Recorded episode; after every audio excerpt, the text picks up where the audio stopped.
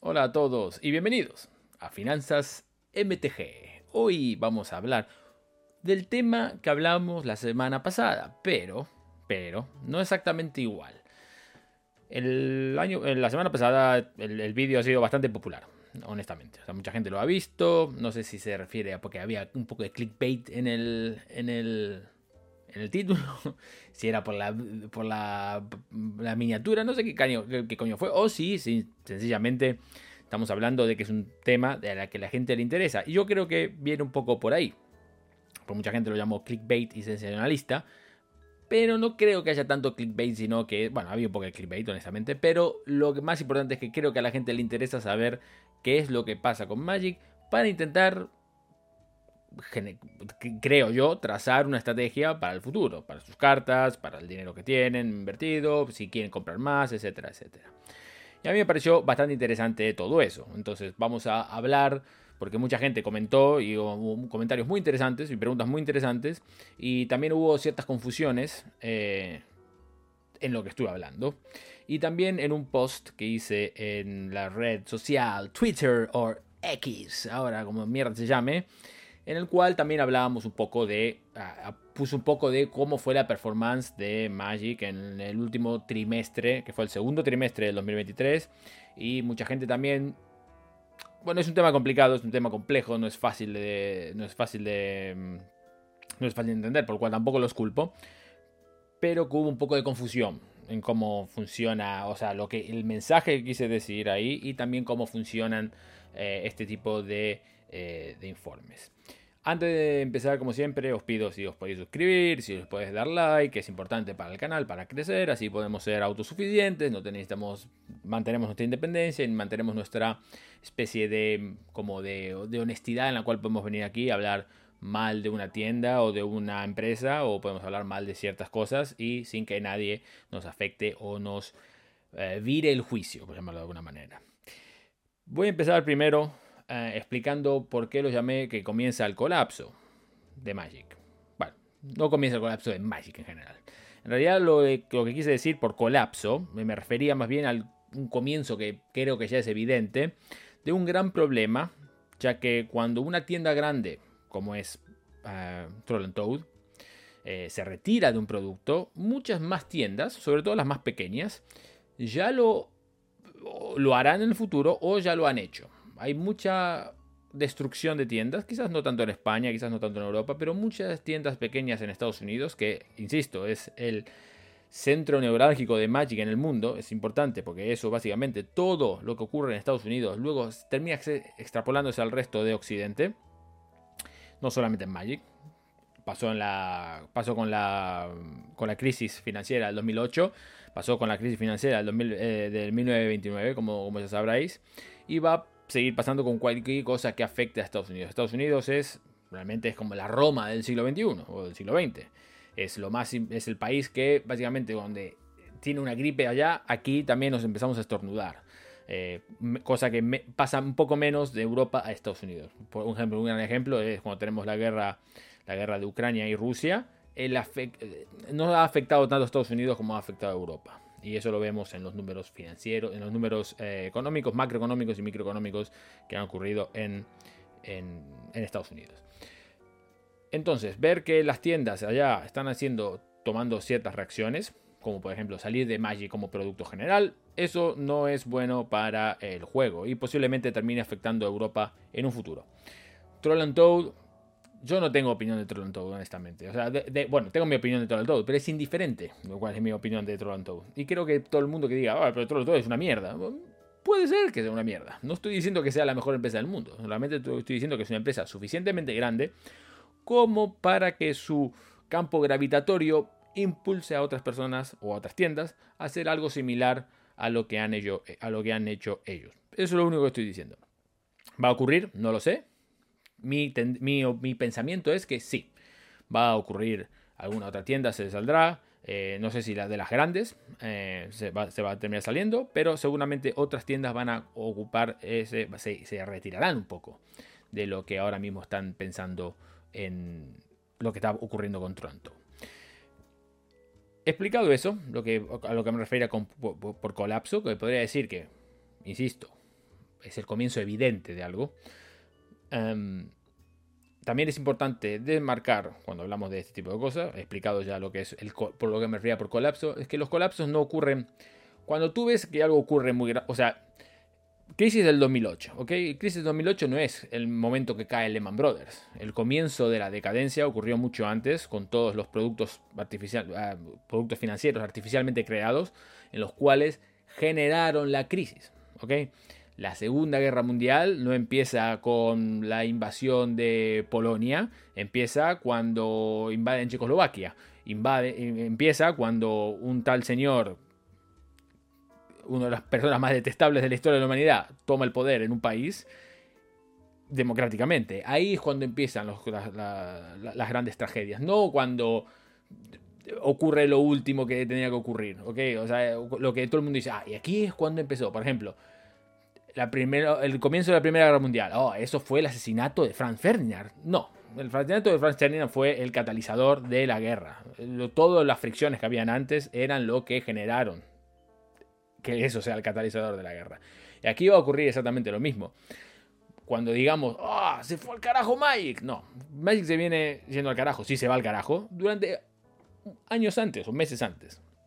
Por lo cual tenemos que ver las pequeñas señales para detectar qué es lo que está ocurriendo con Magic. ¿Qué es lo que vamos a intentar hacer estas semanas? Por lo menos hoy lo vamos a intentar hacer. Em, entonces, para entender un poco de cómo funciona eso, porque también hay noticias que son muy eh, impactantes, como lo que pasó con Tron Toad, eh, pero también hay otras señales que vamos viendo de a poquito, como granos de arena, como granos de migajas de, migajas de pan, ¿no? como eh, lo que sería el equivalente de una analogía con Hansel y Gretel, ¿no? con Hansel y Gretel. La migaja de pan hay una que es muy eh, importante o muy clara, en la cual eran los earnings reports. Los earnings reports son los informes trimestrales que generan las empresas públicas, como Hasbro, diciendo cómo le está yendo a su empresa, a sus productos, etcétera, etcétera, para que las otras gentes, pues las, las personas normales, sobre todo los inversores, sepan que cómo está evolucionando la empresa. Es obligatorio para las empresas públicas generar estos informes. Pero tiene su truco, porque ellos tienen que decir la verdad, y nada más que la verdad. Pero, porque si no sería básicamente ilegal. O sea, si, yo te digo que estoy ganando X, pero en realidad estoy ganando Y, es ilegalidad, me ponen multas, me pueden chapar, me pueden quitar del, en casos muy graves, te pueden quitar de la, de la bolsa en la cual estás eh, accionando, por lo cual no es muy bueno, tienes que decir la verdad.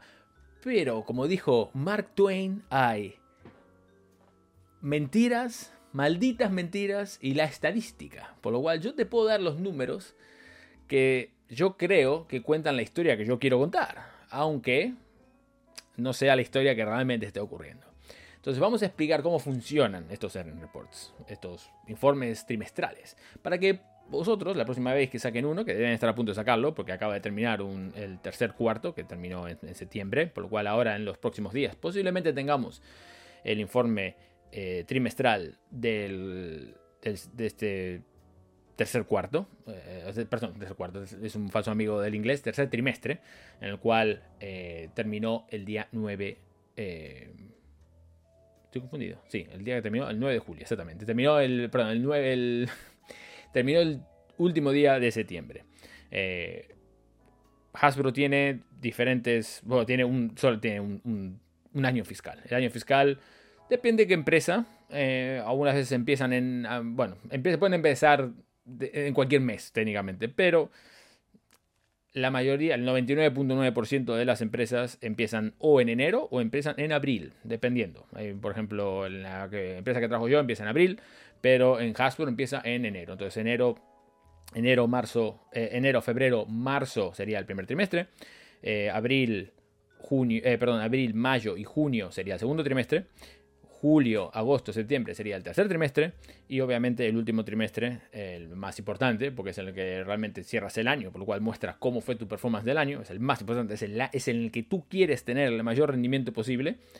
Eso sería en septiembre, eh, perdón, eh, eh, octubre, noviembre, diciembre. ¿ok? Quedaros con, eso, con, esa información. Por lo cual, como terminó en septiembre este, el, último año, el último trimestre, el tercer trimestre de 2023, A partir, supongo que hacia el final de octubre tendremos, seguramente está el dato ya, ya puesto en algún lado, ya tendremos el, los informes, el informe, el informe trimestral de Hasbro, como de otras tantas empresas.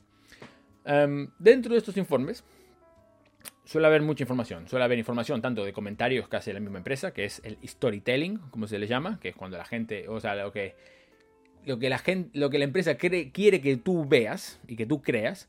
Y después están los números. Los números no mienten, los comentarios sí. A uno de los, tres números más importantes que vas a ver, vamos a usar Hasbro como ejemplo. Eh, los tres números que vas a encontrar más importantes son Net Revenues, ¿ok? Operational Profit y Net Earnings, ¿ok? Net Revenues son, bueno, los tres, vamos a decir que hay dos, hay uno que hace, muestra una performance y los otros dos muestran otra performance. Los dos que muestran una persona, otra performance que es casi lo mismo, no es lo mismo, pero es casi lo mismo, son Operational Profit y Net Earnings. Net Earnings son, eh, son los ingresos que tienes, básicamente lo puedes ver como eh, tu salario neto, o sea, tu salario bruto es X, es 1000 por ejemplo, y después con impuestos, no sé qué, no sé cuánto, pues te entran 800, 900, ponele, ¿no? Esos serían los net earnings de la empresa, lo que, te, lo que se mete en el bolsillo, básicamente. Y operational profit, eh, operational profit, dependiendo de la empresa es prácticamente lo mismo. Eh, en Hasbro no es lo mismo. Por lo cual no voy a entrarme mucho en la meter. No voy a explicar muchos números porque aburre hasta las palomas. Por lo cual no voy a explicar mucho en general, pero voy a decir que básicamente hacen lo mismo. Operational profit es el dinero que te entra después de todos los gastos operacionales que tiene una empresa. ¿no? O sea, podría ser eso de los empleados, la luz, eh, la amortización que tienes de tus, de tus inmuebles o de tus máquinas, eh, servicios que has tenido que pagar, royalties, etcétera, etcétera. ¿no? Todos tiene eso. Y después están los earnings. Operational profit suele ser antes de impuestos, eh, mientras que los earnings es literalmente lo limpio que te entra. Pero suele ser, insisto, hay gente que pone que va a meter algunos de los impuestos ahí adentro, etc. Olvidaros. O sea, lo importante es que básicamente es el dinero que te entra limpio en la empresa. Pero ahí entra todo lo que estaba diciendo antes. Tú cuando ves net earnings o operational profit, eso te dan cuenta la, gente, los, los, salarios de tus empleados, cualquier otro gasto que tengas. Eh, si haces, por ejemplo, transporte, pues te cobran los transportes, etcétera, etcétera. Por lo cual eso habla más bien de cómo funciona la empresa y de cómo rinde, cómo, cuál es el rendimiento de la empresa o la capacidad de la empresa de transformar los ingresos en dinero limpio en su bolsillo. Eso no habla de cómo, cómo vende Magic, o cómo vende Pokémon, o cómo vende, no sé, lo que sea que estés vendiendo, Apple, una computadora. Eso no habla de eso, solamente está diciendo cómo transforma esas ventas en dinero limpio para sus arcas. Por lo cual puede ser que una empresa venda muy poco, pero tenga muy buen operational profit, porque es eh, digamos que es bastante fácil, eh, digamos que es muy ligera en su operación, ¿no? O sea, no gasta mucha gente, no tiene muchos empleados, etcétera, etcétera. Mientras que net revenues son los ingresos que tiene, eh, ingresos netos técnicamente, que tiene una, eh, una empresa. En tu ejemplo, por ejemplo, es tu salario bruto. Por ejemplo, si tú ganas mil, serían, te entran mil. O sea, tu entrada es mil, pero en realidad, en realidad no son mil, sino que al final te quedan 800.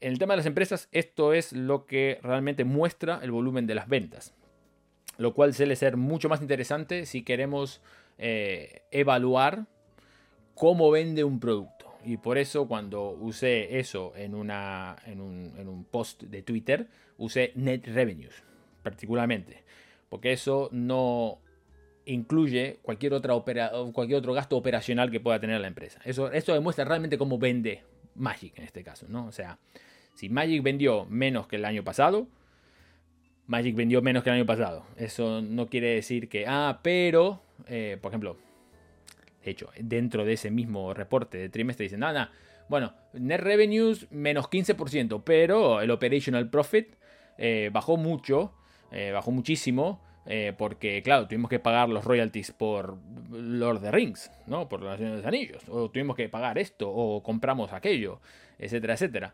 Entonces te muestra que es mucho menos, pero lo esperábamos eso porque, claro, porque teníamos los royalties y bla, bla, bla, bla, lo que tú quieras. Pero lo que pasa es que ahí lo que estás dibujando es otra, otra película completamente diferente, que es la que no me interesa a mí. porque lo que tú gastes en royalties o no, eso ya es un problema más de la empresa y no un reflejo de eh, la alegría de la comunidad, ¿no? A la hora de comprar su. su. su. de comprar el producto de una, de una empresa. Bien, y después hay otra cosa que utilicé un comentario con el que creo que me, gustó, me gustó porque creo que hace buena fidelidad a lo que realmente ocurre en estas empresas, en, la América corporativa, que es el eh, un ñordo con brillantinas. Y me animaría a decir que también con un par de gominolas y un par de arco iris, para que quede todo mucho más lindo, ¿no? Y particularmente soy un poco un experto en esto. Y, me explico porque ya sabéis que yo trabajo de analista en una empresa. Es una empresa de Corporate America. Por lo cual, a mí cada tanto me vienen, ¿no? Bueno, no a mí particularmente, pero nuestro equipo nos viene y nos dicen, oye chavales, tenemos que explicar, es, una mierda esto que acaba de salir. Hemos tenido un mal día, un mal mes, un mal trimestre, lo que sea. Pero claro, no podemos decir eso, porque si no me empieza a vender mis, mis, acciones.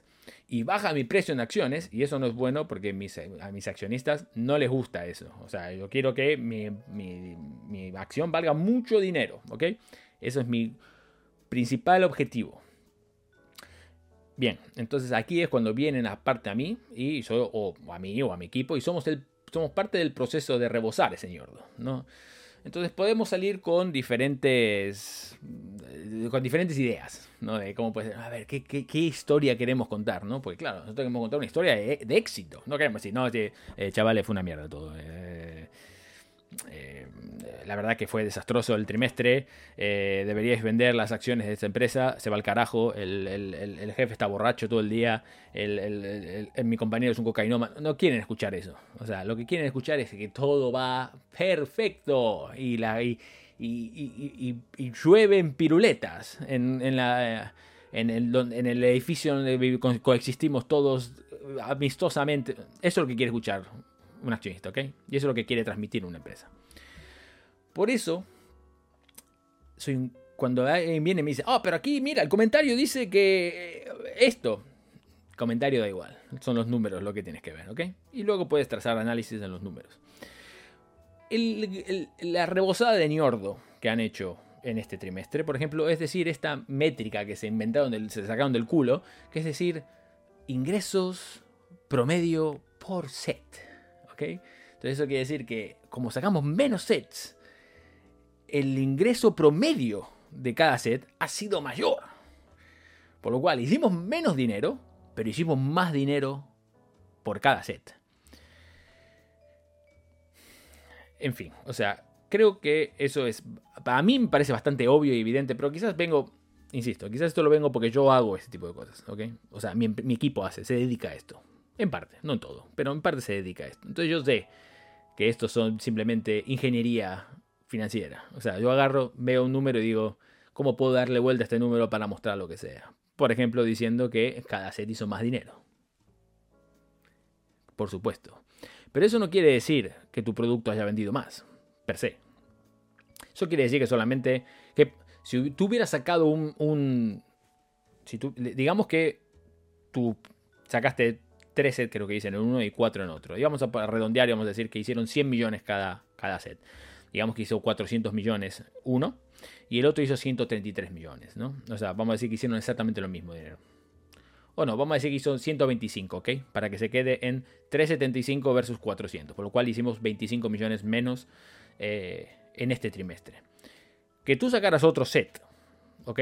un cuarto set en el trimestre segundo trimestre de 2023, no quiere decir que automáticamente vas a subir 125 millones, eh, perdón, 75 millones más al, bottom line de, tu, de tu empresa.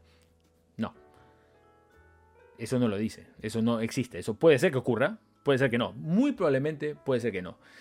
La realidad es que un jugador de Magic evidentemente, tiene un producto nuevo, va a sentirse más incentivado a comprar ese, producto. Pero si tuviera ganas de comprar ese producto y tuviera ese dinero, muy posiblemente compraría alguno de los otros productos que no ha podido comprar.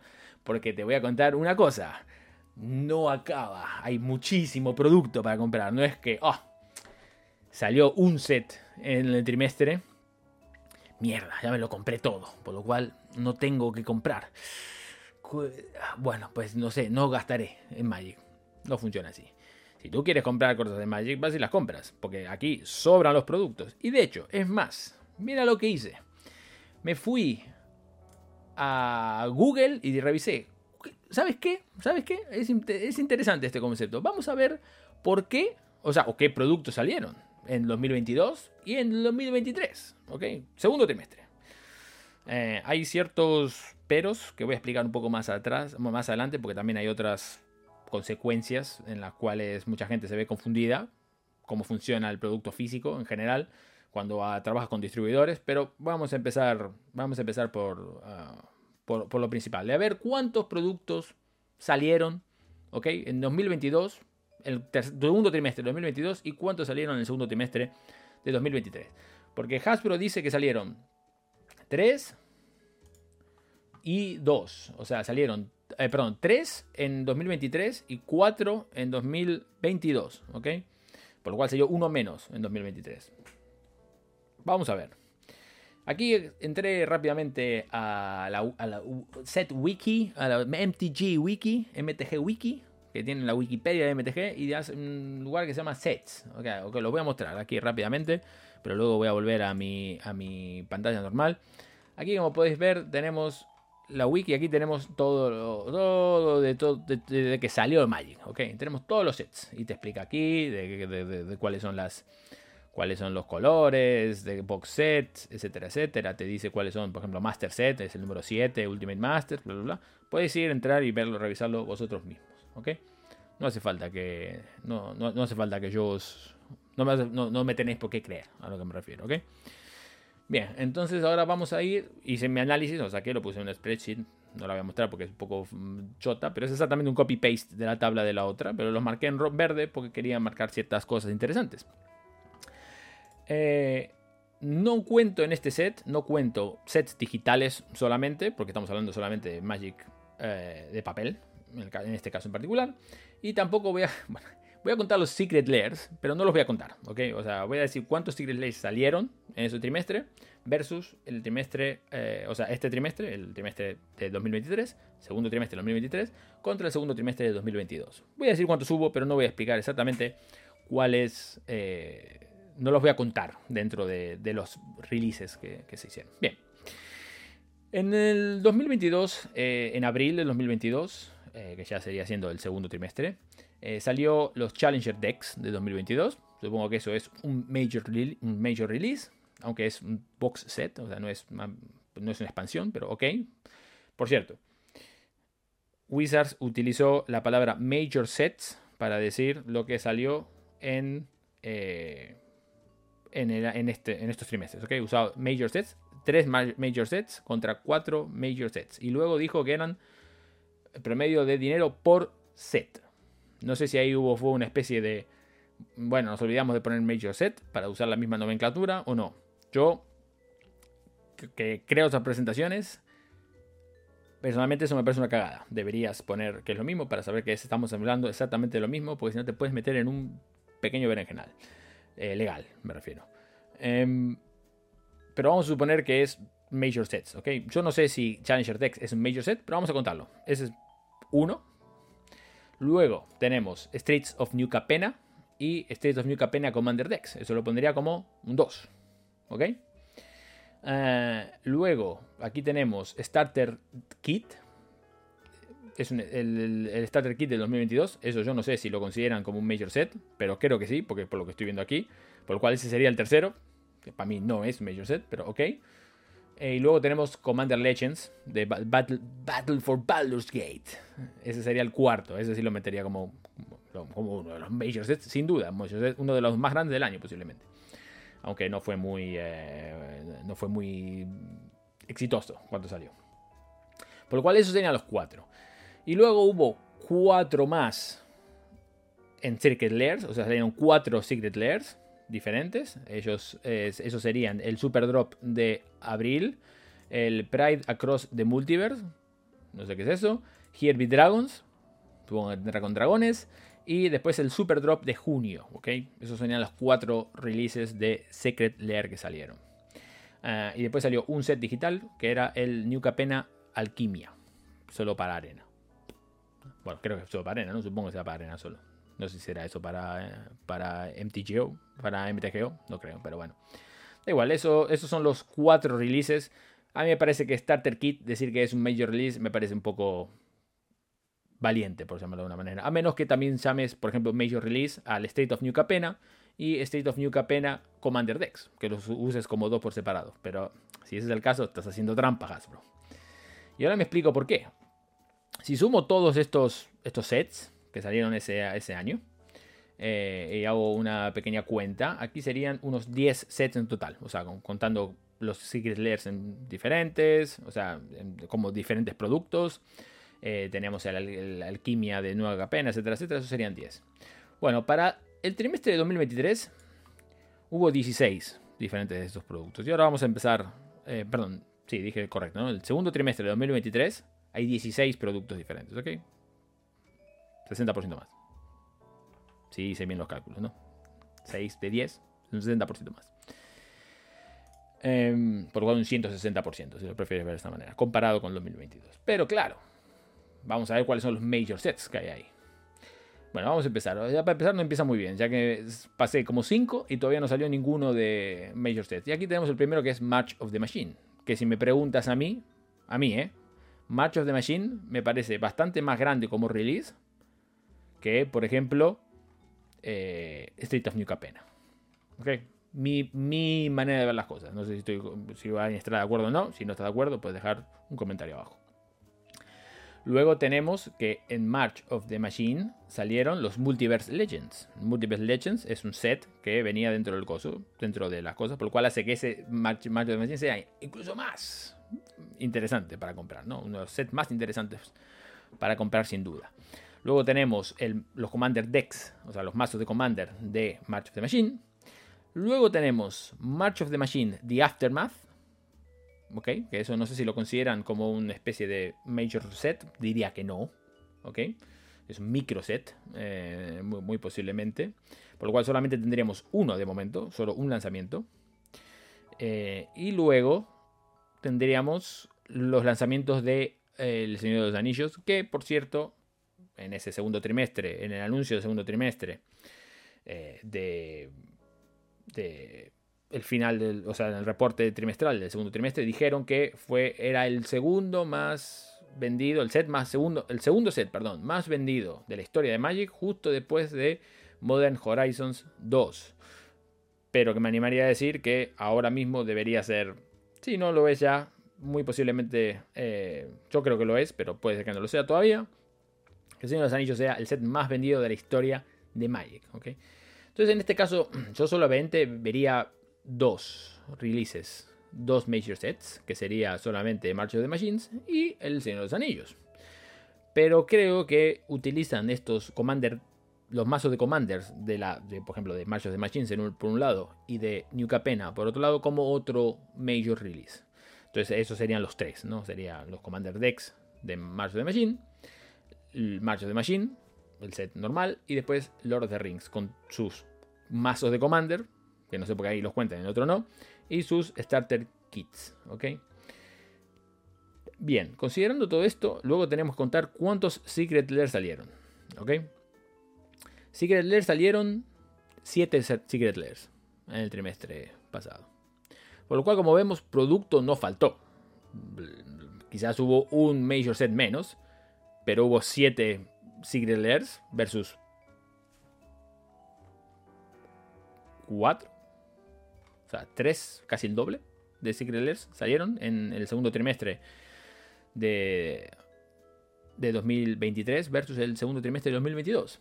Y también sacamos el Magic Arena, salió eh, Shadows of the Past, que es una especie de como de, bonus set para el lanzamiento de Shadows over Innistrad eh, Remastered, que también salió en Arena, ¿no? Y después obviamente tenemos el Multiverse Legends que hace que March of the Machine sea muchísimo más interesante de comprar que New Capena. Okay, New Capena era bastante choto, la verdad. Como no quiero hacer, no quiero ser, no quiero faltarle respeto a New Capena, pero no es excelente, no es excelso como, como producto. March of the Machine me parece a mí mucho más interesante que, que Capena. Y obviamente El Señor de los Anillos es caga y mea por encima de Baldur's Gate. Lo siento, o sea, es la, la realidad. O sea, por lo cual vemos que, bueno, y eso no, no contemos que salieron 7 Secret Layers. Okay. Bien. Mucha gente piensa de que eh, o ciertas personas piensan que Lord of the Rings salió demasiado cerca a fin al fin del trimestre como para que cuente para el trimestre. Bueno, y tengo malas noticias para vosotros también. Em, hay una métrica, bueno, no es una métrica, en realidad es, bueno, sí, técnicamente es una métrica, pero es una forma de vender, cómo venden productos, los productos físicos sobre todo, no digitales, la gente en las empresas, las grandes corporaciones. Hay dos palabras muy importantes que tenéis que entender cómo funciona, para cómo funciona el producto físico en general. Y me animaría a decir, estoy 99.999% seguro que Hasbro funciona exactamente igual, porque yo vengo de una empresa que vendía, también otra empresa, que vendía otro de los grandes juegos de, otro de los grandes juegos de cartas. Y esta era la manera de, hacerlo. Para lo cual, o nosotros somos muy tontos, o éramos muy tontos nosotros, o ellos son muy genios en Hasbro. Pero la realidad es la siguiente cuando la gente habla de que, ah, eso no se ha vendido porque estaba muy cerca, ¿ok? Del, fin de año, del, estaba muy cerca del trimestre, claro, no se vendieron todas las cajas, porque claro, las, tiendas tienen las cajas y no las han vendido todavía. No funciona así. La realidad es que cuando juegas con distribuidores y cuando tienes distribuidores que, que le venden a otros distribuidores, que en este caso serían las tiendas, la métrica que utiliza Hasbro en este caso 99.999% seguro, es un sell-in. Luego está el sell-through. Bueno, tienes el sell-in, el sell-out y el sell-through es todo.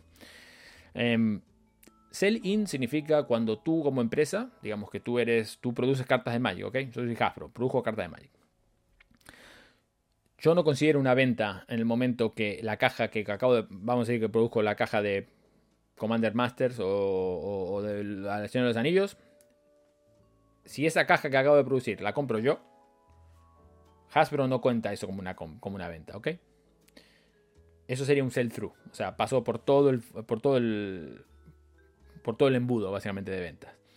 Yo lo que considero una venta como Hasbro es. Se la vendí a mi distribuidor. De hecho, ni siquiera tengo que vendérsela al distribuidor, solamente tengo que tener la, el invoice, o sea, el purchase order, si prefieres, como, como se llama en estos casos, en el cual dicen voy a comprar X cantidad aquí tienes el dinero. Por lo cual este, este tipo de productos se vende mucho antes, porque los distribuidores compran mucho antes y ellos básicamente compran, o sea, Hasbro produce en función a ese tipo de, de, demanda, básicamente. O sea, viene Hasbro y te dice, fulanito, ¿cuántas cajas, cuántos va al distribuidor? Oye, fulanito, ¿cuántos, ¿cuántas distribuciones tienes? ah, tengo aquí una, yo que sé, 10 tiendas que quieren 100 cada uno, perfecto.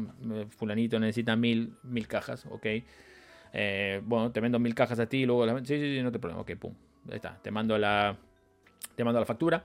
Eh, tú me das, me mandas el purchase order. Cargo eso a mi cuenta y yo eso está vendido para mí. Si tú luego se lo vendes a las tiendas o si las tiendas se lo venden a sus clientes, yo como Hasbro a mí me la refanfinfla. Yo ya estoy. A menos que tenga algunos acuerdos o contratos en la cual esas cláusulas de sell-in que en el cual diga que si tú, por ejemplo, no vendes X cantidad de producto, lo puedes devolver, ¿ok? Eso puede ser. Pero eso no entraría en este trimestre, sino que entraría en trimestres futuros. Porque sería como una especie de como gasto operacional. Eso ahí entra el operational profit, por, ejemplo. En el cual yo, si por ejemplo digo, ah, no, te las compré por 50 dólares, pues yo vengo y te digo, ah, no, bueno, al final no las vendí, ok, toma sus 50 dólares, tráeme la caja. Dudo, dudo muchísimo que Hasbro comulgue con ese tipo de, cláusulas, ¿ok? Porque, claro, estamos hablando de material sellado, es un material sellado que pierde mucho valor si no está sellado, etcétera, etcétera. Es. No, no creo que comulgue con ese tipo de cosas. Pero vamos a suponer, vamos a suponer que no lo tiene, ¿ok? Para simplificar las cosas, sobre todo. y creo que honestamente no lo va a tener habría que hablar con un distribuidor para, ver qué clase de contratos tiene. Yo supongo que cada distribuidor puede tener diferentes cosas. Por ejemplo, nosotros cuando vendíamos ese tipo de productos, dependiendo del distribuidor que con el que hablábamos, teníamos diferentes contratos. No es una novedad que hay muchas empresas que tienen diferentes contratos. Entonces, el sell-in ha ocurrido. Para ellos, este producto está vendido. Y considerando que muy posiblemente el 70, 80 o incluso más por ciento del producto, ellos de Hasbro lo vende en el mes 1 o incluso en el mes menos 1 antes de que el, lanzamiento del producto sea efectivo, eso no, eso no es una excusa para decir, ah, vendió poco. Bueno, puede ser que venda poco si es tan popular en el cual hay una segunda tanda dentro del, tercer cuarto, del tercer trimestre, perdón, otra vez, del tercer trimestre. Y eso afecte también al bottom line del tercer trimestre. Pero eh, eso ya lo veremos, ya lo veremos en el, siguiente, en el siguiente trimestre cómo funciona. Pero te puedo asegurar que el selling es 100% la métrica que usan ellos para saber si vendió algo o no. Por lo cual, que me digas que, ah, es que las tiendas no tuvieron tiempo, las tiendas no pintan absolutamente nada en el bottom line del informe de Hasbro de cualquier trimestre. Lo siento, no es tan importante una tienda para ellos. Y viendo todo lo que están haciendo en general con las tiendas, que eso creo que es un tema para un próximo vídeo, creo que se la chupa un huevo. Le chupa muchos huevos, le chupa la Hasbro a las, las tiendas. Creo que el objetivo final de Hasbro es venderle directamente a los usuarios, porque eso mejora sus márgenes. Pero bueno, eso es un... Si os interesa el vídeo, decídmelo aquí en, un comentario y seguramente lo hago. Por lo cual, ¿por qué creo que la performance viendo el net revenue es lo más importante? Porque vemos las ventas realmente que han ocurrido en, Magic. Y que la performance haya bajado tanto, 15% es, es bastante, ¿ok? Em, a mí me preocupa en general. O sea, me parece que es un número bastante, bastante importante. Y no creo que es un. Si hubieran lanzado otro set, no creo que hubiera compensado por ese 15% que está perdido. Eh, pero claro, esto es una conjetura, tanto como decir que si lo hubieran lanzado, sí que lo hubieran cumplido. Por lo cual, no vamos a hablar de conjeturas, vamos a hablar de los números que tenemos delante. Como veis, eso de que salen más sets son más, salieron mucho más Secret Lairs, no se vendió. Y salieron. Salieron el mejor, el, producto mejor vendido y de, la historia de Magic y aún así no llegó a cumplir, a, emparejarse, digamos, eh, ni, los seis meses primeros del año, ni los eh, del segundo trimestre del año. Por lo cual vemos que la performance de Magic ha bajado en los últimos, en, contra el año, del 2023 contra el 2022. ¿Eso quiere, que, ¿Eso quiere decir que Magic va a morir como juego? No. Magic no va a morir como juego. De hecho, ah, yo, estoy, yo estaría feliz de ver a Hasbro apartarse de Magic casi y dejar que la comunidad se gestione a sí misma. Puede ser que no, no, tengamos muchas más cartas, eso sería un problema. Puede ser que no haya más productos, eso sería un problema, obviamente. Puede ser que muchas tiendas pierdan el negocio de Magic, eso también sería un problema. Pero creo que como juego, que estamos hablando como juego, no como a la hora de comprar o vender o comprar, yo creo que a las pruebas me remito. El formato más popular de la historia de Magic, Commander, ha sido inventado por la comunidad, por lo cual no creo que vaya a morir como juego. Puede ser que muera como negocio. Y eso está mal en general. Pero como juego, no creo que tus cartas vayan a valer cero de aquí al año que viene. No creo que vayan a valer cero de aquí a 30 años si, te, preguntas a mí. Pero esa es mi opinión, no lo sé. Es una conjetura que también hago, hago yo. Por lo cual, em, yo tengo mucha confianza en, Magic como juego. Pero creo que la dirección que está tomando Wizard of the Coast, como podéis ver, no es muy. No es quizás la más acertada. Y luego podemos ver también cómo ha afectado esto a, su, a, su, a, sus acciones, etcétera, etcétera. Pero creo que eso es demasiado complicado y esa es ver otra cosa, porque también afectan otras cosas. Por lo cual, ya viendo solamente los números de Magic, nos damos cuenta de que la gente está perdiendo un poco de amor por el, por el juego. Y también suelo hablar con, otras con tiendas, ¿no? No hablo con distribuidores porque no conozco, no, conozco ninguno personalmente, pero sí que hablo con gente que lleva tiendas o que gestiona tiendas, etcétera. Y no lo suelo usar, no lo suelo sacar a colación porque es más bien evidencia circunstancial. Cada tienda tiene su situación particular. No sabemos si la tienda esa es buena porque la gestión es buena. No sabemos si es buena porque hay una comunidad que es particularmente propensa a jugar al Magic y no jugar a otras cosas. Por ejemplo, por edad, por generación o por lo que sea. Por lo cual no es una evidencia empírica en la cual yo me pueda respaldar. Pero esas tiendas con las que hablo también me cuentan que Magic ya no es el producto principal de ellos. ¿ok? Que está cuarto o quinto eh, en, las, en, esos juegos. One Piece, Pokémon, Yu-Gi-Oh! Lorcana aquí en el Reino Unido, en España no tanto. Son juegos que venden más que Magic ahora mismo y son mucho más rentables que Magic, por lo cual cada uno tendrá su experiencia, me, imagino, ¿no? Eh, pero la realidad es la que vemos a tiendas gigantes siéndose del, diciendo no, no esto no me interesa, no me parece rentable, eso es una evidencia. Y la otra gran evidencia que tenemos es los números no son favorables para Magic ahora mismo, en el, en el segundo trimestre. Quizás en el tercer trimestre cambien las circunstancias. Y puede ser que cambien, no lo voy a negar. Eh, pero ciertas decisiones, también habría que decir que el tercer trimestre posiblemente fue el más destructivo para una tienda, sobre todo con el lanzamiento de Commanders Legend, Commanders Masters, perdón. Commanders Masters que era un set que querían vender por 300 y pico euros y evidentemente las cartas que estaban dentro no valían eso, por lo cual mucha gente se echó para atrás. Y tú piensas que si hay una grande caída, un 10% de 100 son 10 euros, no es tanto. Un 10% de 300 euros son 30, o sea, es tres veces más. Y ahí es como los grandes problemas de una tienda, sobre todo una pequeña, que ha metido mucho dinero, porque ya sabéis cómo funciona esto, o sea, eh, chavales, hola, ¿qué tal? Tiendita de Paco, sí, eh, Paco, Paco, tengo aquí Commander Masters que va a sacar eh, Wizards, ¿eh? ¿Cuántas cajas quieres? Oye, pero yo no vi el spoiler, me, importa tres mierdas el spoiler si lo has visto o no. ¿Cuántas cajas quieres? Bueno, no sé, dame, no sé, 20, dame 20. Ok, a 300 pavos cada una. Mm, joder, eso quiere decir que las tengo que vender a 3,50 o a 3,40 o lo que sea. Sí, sí, sí.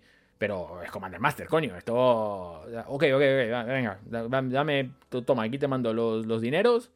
Mándame, mándame las cajas. Ah, mierda. Ahora me di cuenta de que esas 20 cajas. Básicamente, que esos 6.000 pavos que le metí aquí. Pues no sé si voy a poder recuperar ese dinero. Porque al final los spoilers fueron una puta mierda. Y esta caja, no vale. O sea, la caja, lo que tiene dentro, no vale 300. No vale ni 100. ¿Cómo voy a vender esto? O sea, o vale 150 si no meto un pelotazo y gano una de las estas míticas super chupi guays, la gente no me lo va a querer comprar. Y aparte de la situación económica de España y el resto del mundo, coño, que esto no está para tirar cohetes, ¿eh? de gastar dinero a, a torchimoche. El dinero sale caro, todo sube, inflación a tope. Eh, los alquileres por las nubes, las hipotecas por las nubes, no estamos para tirar cohetes, no estamos para tirar 300 euros por la borda. Y las tiendas, que son pequeñas, mucho menos muy difícil ser una tienda. Muy difícil ser una tienda. Y una empresa pequeña no puede comerse un marrón en el cual tú digas, toma, comete el marrón de que pierdas dinero con Commander Master. Porque perder dinero con Commander Master significa perder mucho dinero. Por lo cual me gustaría ver cómo va a ser la, la evolución de no del tercer trimestre per se, pero sí del cuarto trimestre, si vemos alguna desconfianza por parte de, de las tiendas y bajar el consumo de Magic un, un poquito más. Por lo cual, eh, es muy triste ver que las tiendas se ven amenazadas ante este tipo de situaciones en las cuales la cantidad de dinero que tienen que invertir es muy grande y una salida, una que te salga mal esa, inversión puede significar un cierre para tu tienda, ¿ok? puede significar que mucha gente pierda dinero y eso no es bueno. Y yo sé que hay mucha gente que se alegra, coño. O sea, se alegra de que las, tiendas cierren o de que porque le cae mal fulanito de la tienda. Eh, o porque, no sé, o porque una vez le mandaron la carta good en lugar de excellent, bla, bla, bla, no sé, lo que tú quieras, puedes poner el nombre que tú quieras al, problema, pero hay gente que pierde su empleo, hay gente que tiene que darle comer a su familia, hay gente que tiene que pagar un alquiler o tiene que pagar una hipoteca. Hay efectos efectos muy negativos, efectos colaterales que afectan a esas personas que pierden su empleo, esas empresas que pierden su trabajo, o pierden su empresa, o pierden su negocio. Por lo cual me pregunto si la gente que se alegra de ver esas tiendas, ¿no? Dejar de vender Magic, irse a la bancarrota por culpa de, una devaluación brutal de sus inventarios, porque las cartas cada vez valgan, valen menos. Y todo esto para que ellos tengan cartas más baratas hoy, yo me pregunto honestamente si son conscientes de estos efectos colaterales y de este, este daño a que se genera en, en, el, en el entramado ¿no? de, de lo que es de lo que es Magic. Honestamente me lo pregunto, yo creo que mucha gente no se da, no se da cuenta de eso y, creo que si se ponen a pensar en eso un segundo quizás se darían cuenta de que mm, cartas baratas de Magic no vale la pena como para que todo el mundo básicamente pierda su empleo. Bueno, no todo el mundo, pero mucha gente pierda su empleo o poca gente pierda su empleo. Em, o mucha gente pues deje de coleccionar porque sus colecciones ahora mismo sus cartas no valen, no valen, no valen nada. Creo que eso va a ser todo por hoy. Es larguísimo el vídeo, casi, bueno, más de 45 minutos, coño. Eh, por lo cual me lamento, lamento que haya pasado eso, pero lo puedes dejar ahí como verlo, verlo por partes. Eh, ya que aquí hicimos eh, un packing de bastante, o hemos, hemos tocado varios temas y creo que son temas muy complicados y muy complejos, por lo cual era importante que especificarlo bien. Por lo cual lo puedes ver como, bueno, esto es un vídeo que, que puedo ver durante toda la semana. Y eh, considerando que lo puedes ver en YouTube, lo puedes ver lo puedes escuchar en Spotify, lo puedes escuchar en iBooks, lo puedes escuchar en Google Podcast, en Apple Podcast, si eres un Apple fanboy como yo. Por lo cual tienes todas las opciones sí, para, verlo en diferentes, en diferentes eh, aspectos. Espero que te haya gustado. Eh, sé que es un poco complejo. Si te gustó ese tipo de, información, ese tipo de datos, eh, déjalo abajo en, los comentarios porque me ayuda a saber. Y si no te gustó, también dilo, coño. O sea, no le des, no, le des a no me gusta, ¿eh? O sea, dale a me gusta, pero deja un mensaje abajo diciendo. Eh, habla de otra cosa que me, quedé dormido. Vale, perfecto. si le das a me gusta y dejas el comentario abajo diciendo que hable de otra cosa, yo cambio de otra cosa. Si le das no me gusta, pues hago otro vídeo igual. Eh, y nada, suscríbete, etcétera, etcétera. Si quieres entrar en Patreon, puedes entrar en Patreon. Ahí creo que todavía hay plazas a menos a, un euro o así, o menos de un euro, ya, ya, no sé ni cuánto es. Es poco, es lo que voy a decir. Por lo cual, eh, si quieres, échale un ojo ahí abajo. Eh, pero con que te suscribas y con que le des like al vídeo, yo me voy contento, si te soy sincero. Muchas gracias por estar ahí y nos veremos en el próximo vídeo de Finanzas MTG la semana que viene, si Dios quiere. Hasta la próxima.